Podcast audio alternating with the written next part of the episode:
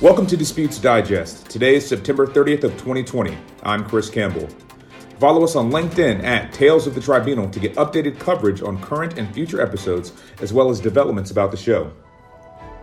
On September twenty-ninth, the A I A C presented a webinar titled Sports Mediation, an Underused Tool in Resolving Sports Disputes. Recordings of the presentation will be available in due course. Then, on September thirtieth, Delos Dispute Resolution continues on with Season two of its Tag Time Live webinar series, hosted by Amanda Lee and Kabir Dugal. This week's episode will be featuring David Huebner, CIArb, discussing existential threat or basic hygiene, a framework for considering greater transparency in commercial arbitration. Head over to the Delos Dispute Resolution website for more information to check them out on LinkedIn. Then, on September thirtieth, Delos Dispute Resolution continues on with Season two of its Tag Time Live webinar series, hosted by Amanda Lee and Kabir Dugal. This week's episode will be featuring David Huebner, CIArb, discussing existential threat or basic hygiene, a framework for considering greater transparency in commercial arbitration. Head to the Delos website for more or check them out on LinkedIn.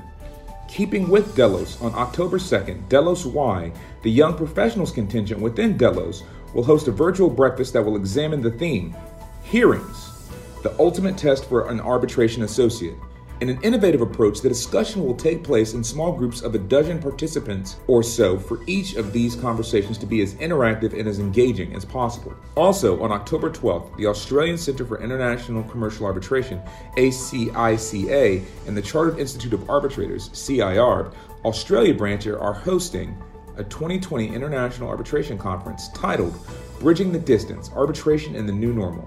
This is a kickoff event for the Australian Arbitration Week twenty twenty, and registration details can be found in the show notes. Finally, for events, on October thirteenth, CIArb's Australia branch is hosting its annual lecture. This year's lecture is titled Dispelling Due Process Paranoia, Fairness, Efficiency, and the Rule of Law, which will be delivered by Chief Justice Sundaresh Menon. Now, moving on to opportunities, and reminding you that if you have opportunities to report, don't hesitate to submit them to talesofthetribunal at gmail dot com. The C M S Infrastructure, Construction, and Energy Team, ICE, based in London, has an opportunity for an experienced associate with three years or more post-qualification experience to apply to join their team. Field Seymour Parks L L P is recruiting for a commercial dispute resolution associate to join its litigation team. The Stephen James Partnership, a boutique international law firm, is looking for a paralegal to join their London-based office on a permanent contract basis. Leap twenty-nine is looking for an international arbitration lawyer to be based in Seoul, Korea. The role will provide an opportunity to work on a wide range of international commercial arbitration matters in a variety of sectors, including construction, energy, transport, and others.